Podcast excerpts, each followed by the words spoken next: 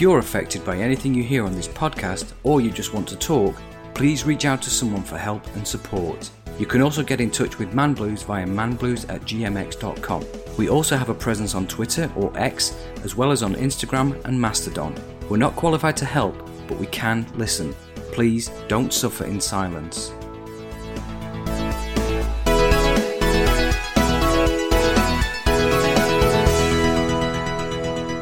I'm Leon Deggs, and I have Man Blues. This week's episode is about being a reply guy.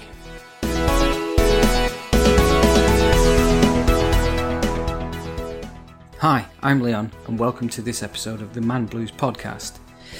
What do I mean by reply guy? Well, this was something that was new to me. Um, I'd never heard of it. But what I have learned an awful lot whilst doing this podcast is that there's an awful lot of words out there that are pertaining mostly to what men do and how bad men are. So, I'm going to read for you some descriptions of what a reply guy is, just in case you are actually a reply guy and are unaware of it. So I found a few places, a few websites, and they've got a pretty good way of summarizing it, so I'll try to keep it as brief as possible. Reply guys are often characterized by their tendency to insert themselves into conversations or threads, even when their input is unnecessary or even unrelated to the topic at hand. They may repeatedly respond to posts with irrelevant or excessive comments. Reply guys often seek attention, validation, or engagement from the person they're replying to, typically in a persistent or intrusive manner. The term reply guy is often used in a negative or mocking context, highlighting the behavior of individuals who engage in this repetitive and attention seeking behavior. It's important to note that not all users who engage in replying or commenting are reply guys, as meaningful and respectful interactions can occur. However, the term is used to describe those who go beyond normal engagement levels and exhibit persistent, unwanted, or intrusive behaviour. Now, do me a favour and keep that in mind, because coming up in this episode, I've got a story I want to tell you about where I was accused of being a reply guy. You'll understand why I'm upset. So, I found another site that had another example of it, they say that a lot of people, mostly women, have noticed that one or two men always, no matter what, reply to their tweets. So it's kind of a, a behavioural trait of men. The problem I have with this is this is a gendered language. And as I was even writing the notes for this episode, I did consider changing the subject from being about reply guys to being about gendered language. Because there are a lot of phrases out there that are negative and it's sort of indicative of the world in which we live, and also one of the driving reasons behind me doing and continuing to do this podcast about how difficult it is to be a man in the modern world. Because one of the characteristics that comes out of being a reply guy is that somebody's managed to categorize the nine different types of reply guys. And one strand of those reply guys is about men just trying to help and just trying to inform and trying to be nice and be helpful and, you know, all the positive things. But the problem is, once you get this gendered language, then it becomes something that can be said to anybody when the person is angry. And I think this gendered language that we have nowadays is causing the exact same problem. That as soon as somebody feels that they are being targeted or that their responses are not gathering the right kind of traction that they're expecting or that they're not even having the correct engagement with the person they're talking to, they can trot out one of these phrases and there are lots of them. Even in the research for this episode, I found more gendered language, which were phrases I'd never even heard of. And as I'm reading the definitions, I'm thinking, that's what I do. So now I have a word for how I respond in social media. And I had no idea that's what I was. And this woman called me a reply guy. She was wrong, but she was also right. So, in terms of the reply guy itself, so bringing myself back to the topic and stopping my rant about gendered language. I think this kind of thing is, like I said, it's it's up there with phrases like mansplaining and and you know just having your say on the matter, irrespective of what it is and to whom. It's about being seen, but maybe it's also about wanting to correct somebody or point out their mistakes. So what's my problem? Well, in a nutshell, one, what is the female equivalent? What is the female equivalent of a reply guy? Is it a reply girl? No idea. Is it out there? Is it a thing? Do women do this? Is this literally just behavioural traits of men? Number two, how is any man ever supposed to be able to engage in any conversation if this accusation can be levelled at the man at any stage? It stifles discussion and it stifles debate. It suddenly means that you can no longer have an opinion because somebody could have reply guy in their pocket. And number three, once again, my ability to do something has been hampered by other selfish men who've created this roadmap for replies and fightbacks from others. Now, here's the problem one of the definitions of reply guy is something called a cookie manster. There it is, there's another gendered language phrase that we've never heard before. But the point about the cookie monster is, is the cookie monster's like, but I'm not like that. I don't do things like that, so you can't judge me with those attitudes and those preconceptions, because that's not me. But ironically, that is what a reply guy behaviour is. So I'm stuck. I'm trapped. It basically means I now no longer have a voice on social media because there is something that can take me down that someone can have in their pocket at any time. That's my problem with it. On to my story about this whole thing that kicked off with this woman. There was a post, and the post was of a poster that was put up, I think, in somewhere in America, like San Francisco or somewhere in California. And essentially, had a photograph of a smiling policeman, and it basically was kind of a satire on how that particular state or county or city or whatever didn't need more police. They actually needed to change how they were funding it. So the strapline on all of this was was less cops, more da da da.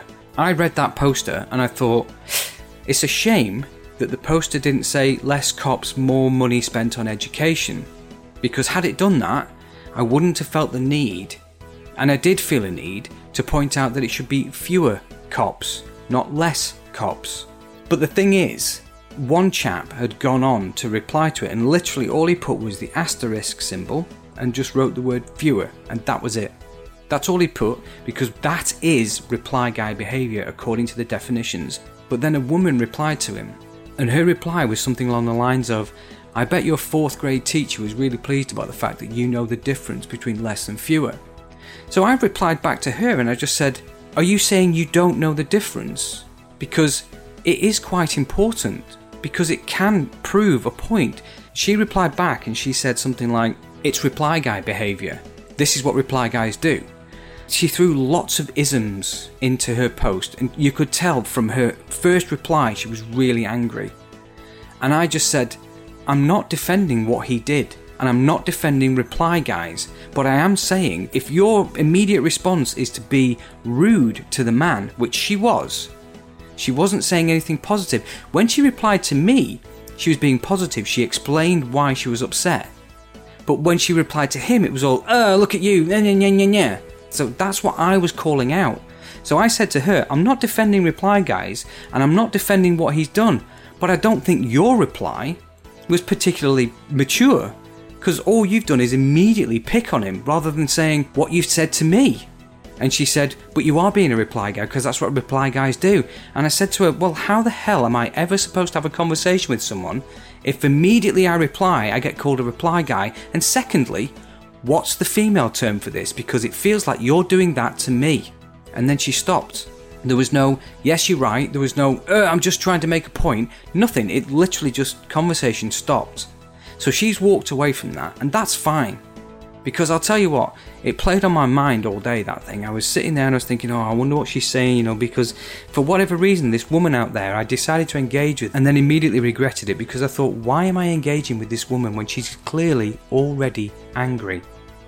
And that's the problem. Any kind of social media doesn't allow you to express yourself clearly unless you're doing it in video form. I might sound angry when I type these words, but I might actually be speaking like I'm speaking now, kind of going, why did you pick on him? And of course, that's something that she decided was her agenda. She's seen that the guy's gone on there, literally put a one word reply with an asterisk in it, and she's gone, and jumped straight onto it. I asked you if you could to bear in mind that definition that I read out about what a reply guy is, so I'm going to go over it again. Reply guys often seek attention, validation, or engagement from the person they're replying to, typically in a persistent or intrusive manner. He wrote one reply. And it also went on to say, however, the term is used to describe those who go beyond normal engagement levels and exhibit persistent, unwanted, or intrusive behaviour. Doesn't that describe what she did? She was immediately straight on his comment and being aggressive, argumentative, and essentially name calling. So she was a reply guy. And as I say, given that definition, there was absolutely no evidence at all that that guy's comment was reply guy fodder. She merely used it as a weapon against him because she was angry. And that's one of my major bugbears with gendered language like this. It suddenly applies to everyone in that gender. And just because a handful of men do it, even if it's more than a handful, even if it's several thousand people, there are several million people on the internet and on social media who don't behave like that. It just makes it more difficult to be a guy in the real world. So, trying to move into positivity because I've got a feeling this episode is going to be very long because I can feel I've been talking for a while already one of the things I, found was it was talking about there are nine types of reply guys. So, positivity really, there's not a lot on it because if you do feel that you're a reply guy, the advice is to just stop. But what happens then to engagement and discussion and debate? I don't know. So, a chap called Scott Barolo and someone he worked with called Shrew Shrew, they attempted to catalogue those, these replies to save us the trouble of writing new responses every time. So they've got the nine types of reply guy. They're numbered one through nine, obviously. Number one is the life coach. Number four is the cookie manster, and number seven is the mansplainer. And those are all in one column because those are people who mean well. And I'm definitely a cookie manster. Number two is the tone police. Number five is himpathy, yet another gendered word. Uh, is there such a thing as herpathy? Don't know. And number eight is the prestige, and these are focused on, quote, the real problems. Number three is the gaslighter, number six is the sea lion, and number nine is trolls, creeps, and fools who don't mean well. And number four was the cookie Monster. He's such a nice guy, brackets, he might actually be a nice guy, which makes it hard to call this out. I have said, not all men do bad things. And that's literally the second example in this page. I'm going to put this link into the blurb for this episode because it is interesting. It's also got pictures showing you the examples of these, these nine types. So what it says there about the cookie monster, you know, not all men do bad things, which is essentially what I'm saying on some of these episodes when I'm discussing these particular problems that face men. I didn't need to engage with that woman at all. I could have let that man fight his own battle. But it just angered me that her first response was an attack rather than a discussion. And this is what my problem is. Why can I not respond to somebody without it descending into somebody calling me names? It's always got to be childish playground stuff. And I think that's what my problem is. I think that's generally what my problem is with social media.